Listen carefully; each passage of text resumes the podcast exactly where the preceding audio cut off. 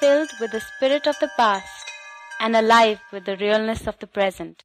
I am ancient, I am new. I am Heritage India. या देवी सर्वभूतेषु शक्तिरूपेण संस्थिता नमस्तस्यै नमस्तस्यै नमस्तस्यै namo namaha. Since it's Navratri day, let us start with the invocation to the goddess.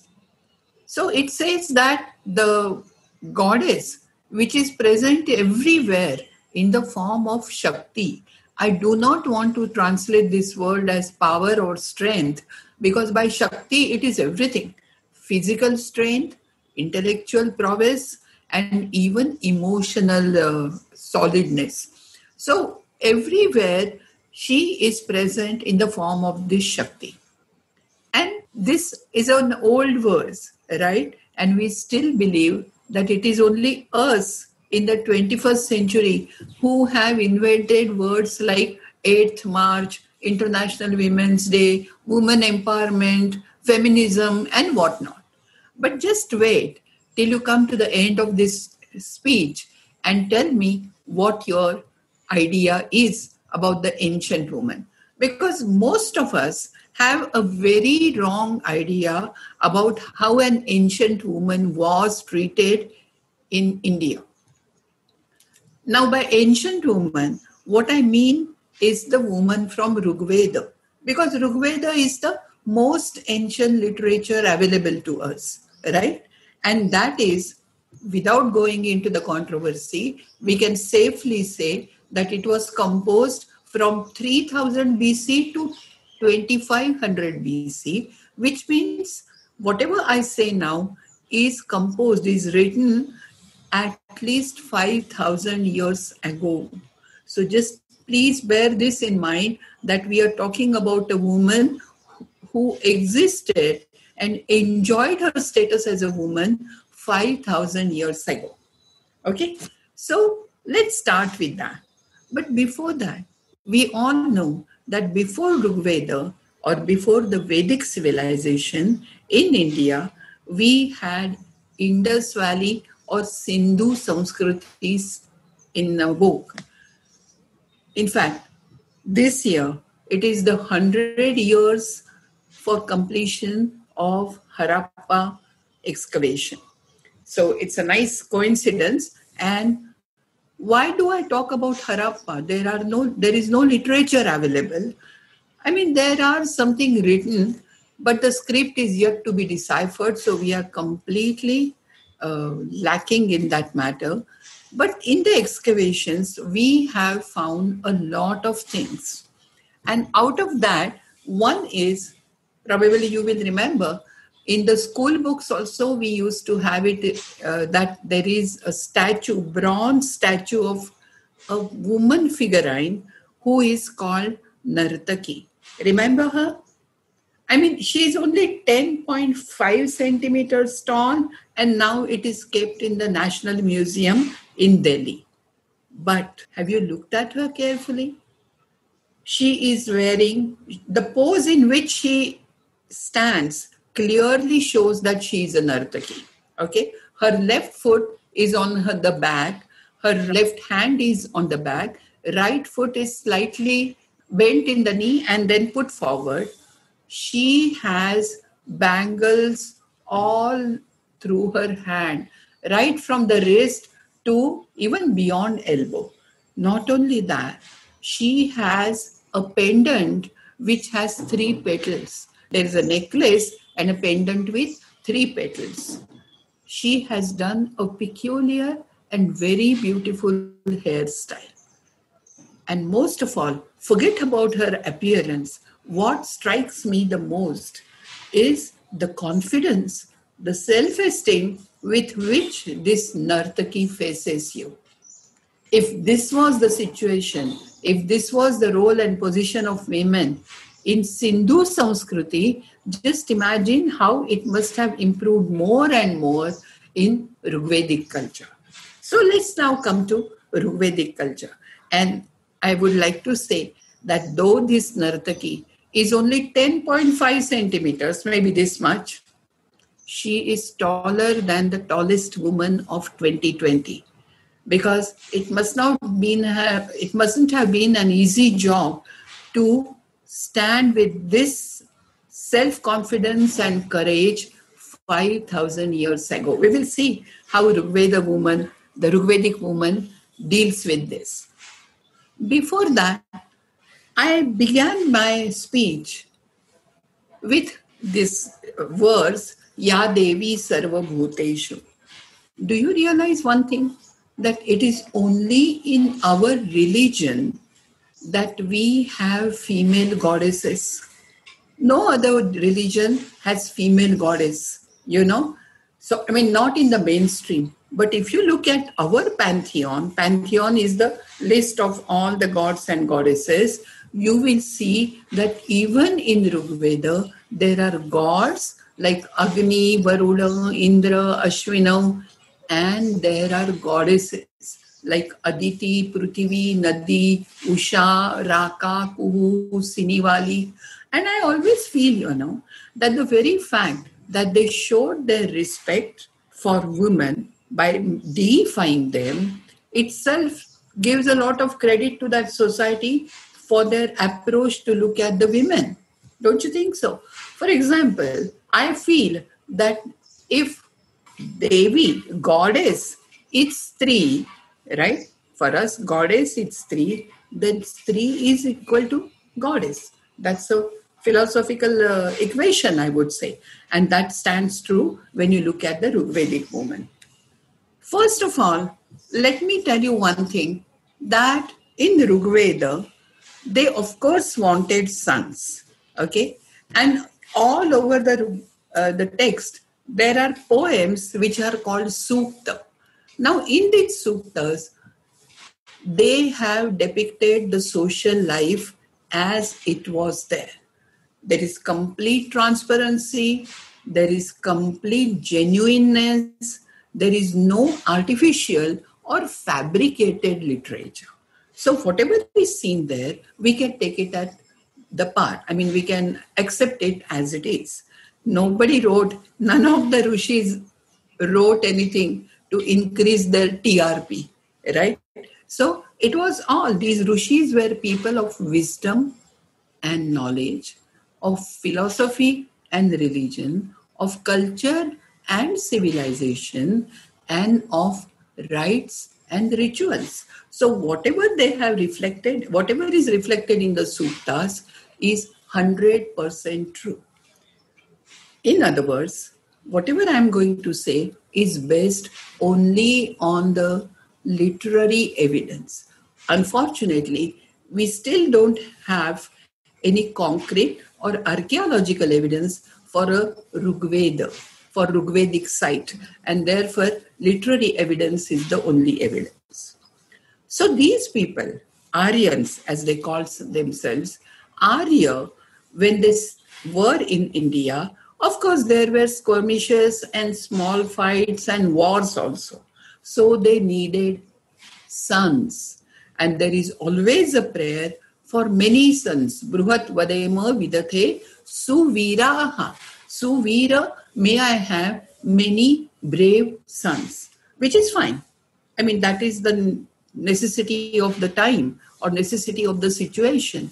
But what is very important is oh, the birth of a girl child is also equally welcome. Nowhere do you see any reference that, oh my God, now that particular woman had a girl child. Now what shall we do? There is no sorrow. In fact, it is celebrated.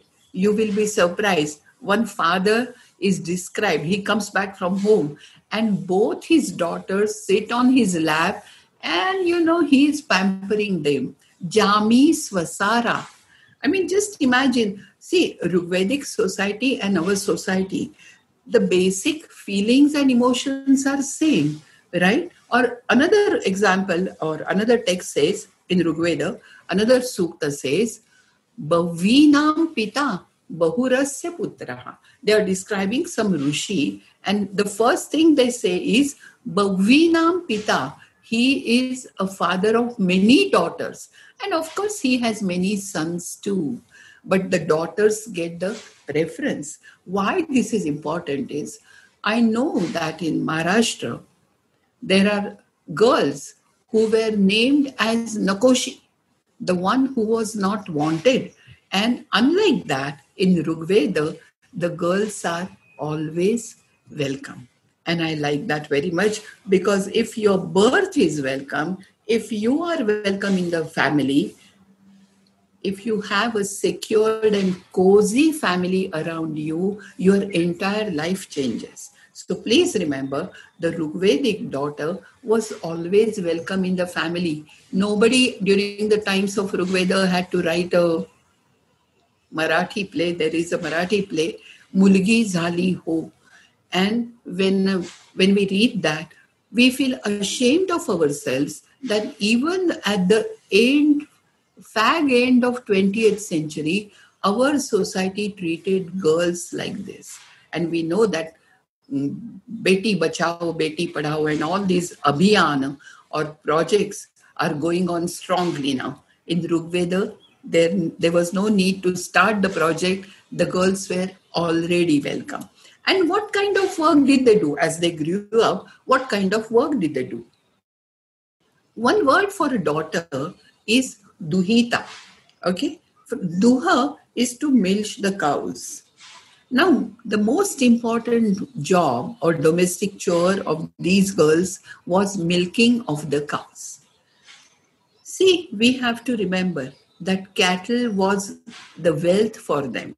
And there used to be lots and lots of cows and other cattle, you know, other cattle in the sense cows, which they will milk. And there is a reference in Rigveda to rivers flowing with curds and ghrita. So just imagine how cows were important to them. So they would milk the cows. They would also bring water, drinking water from a river nearby.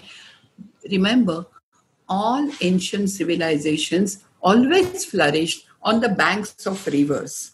And so there was always source of drinking water nearby. So there is a word, there is a description of young girls carrying udakumbha on their head, that is water pots on their head, and that also they used to do. At the same time, they used to spin the thread and weave the cloths there is there are so many references to weaving. You will not believe that you know. There is a name called siri and she is a woman. Probably women were better weavers than uh, men. For that matter even in embroidery or stitching it was the women who used to do that. The girls learned from their childhood. All these arts so to say I, I call them domestic arts and they are important because that time stitching of clothes was done only by these girls okay? And they were also educated. Now this is very important. The very fact that they were moving around in the society freely and they were going for gurukula or whatever was the method of education at that time tells you that the girls had a lot of freedom and were treated almost equally with the boys or with the men. Okay, I say almost equally because, of course, there will be some limitations. They are timid, or they maybe you know because of their physique they had they suffer sometimes, and therefore they remained at the background at that time. But otherwise, they were treated equally with the boys. Now, just see when I say they got education, how do I know that? First of all, there are references. Even later on, later in the sense post Vedic, post Vedic literature gives you these are texts on grammar and they tell you how words like acharya, feminine form, upadhyaya, feminine form, are formed. Forget about the grammar behind it. What is very important is there were female teachers, there were female upadhyayas, instructors. And we are also going to talk about Gargi and Maitreyi. So you would realize that they were intelligent girls. So much so that in Rigveda, out of 20, 10, 28 suktas, 21 are written by these women like Indrani, Apala, Vishwavara, Ghosha, Yami. There are many. So these 21 women are always, they are called Rishis in Rigveda. They are treated equally at par with Vasishtha, Vishwamitra, and everyone else, which is very important. So just see, now look at this Rigvedic small baby girl who is growing up and beyond adolescence, she has grown into a young maiden. Before that, I want to say a little something about these goddesses. The first one is Aditi, right? Aditi, Diti is limitations or fetters. Aditi is who has no fetters, no limitations. She is completely free. I like the name itself. So she is completely free, and as you know very well, her sons are called Adityas. The sons of Aditi will be called Adityas. So she is also a mother goddess. Prithvi, earth, is also a mother goddess. Even we consider Prithvi as Prithvi Mata and all those, but in Rigvedic times, there is a reference, you know, when during funeral process, the bones of a cremated man are put in a clay pot and buried in the ground. When that person is pouring some clay on that, he says, O Prithvi Matar, take him under your sicha. Sicha is achal or padar, just as a mother takes the baby under her achal. Now, what a beautiful simile, right? So, this idea that mothers are goddesses, whether you call her Ambabai or whether you call her Prithvi, they are always mothers. One more deity about which I must talk a little is Usha. Usha is dawn. And why is dawn the goddess? Why is something deified about her? Because these Aryans are to the north. And 5,000 years ago, just imagine how severe the winter must be. There was no El Nino or La Nina or anything, and it was severe winter. So every day when the morning, the dawn arose, it was always welcome because with the dawn comes not only light and heat, but also a ray of hope. And that was very important for these people. You know, all the rishis, they vie with each other to describe her beauty because for them, Usha is an object of affection and love. She is a beautiful young maiden, Yuvati. This is how she is described. In fact, Nruturiva, like a Nartaki, like a dancer, she gets up in the sky. This is how she is described. I am ancient, I am new. I am Heritage India.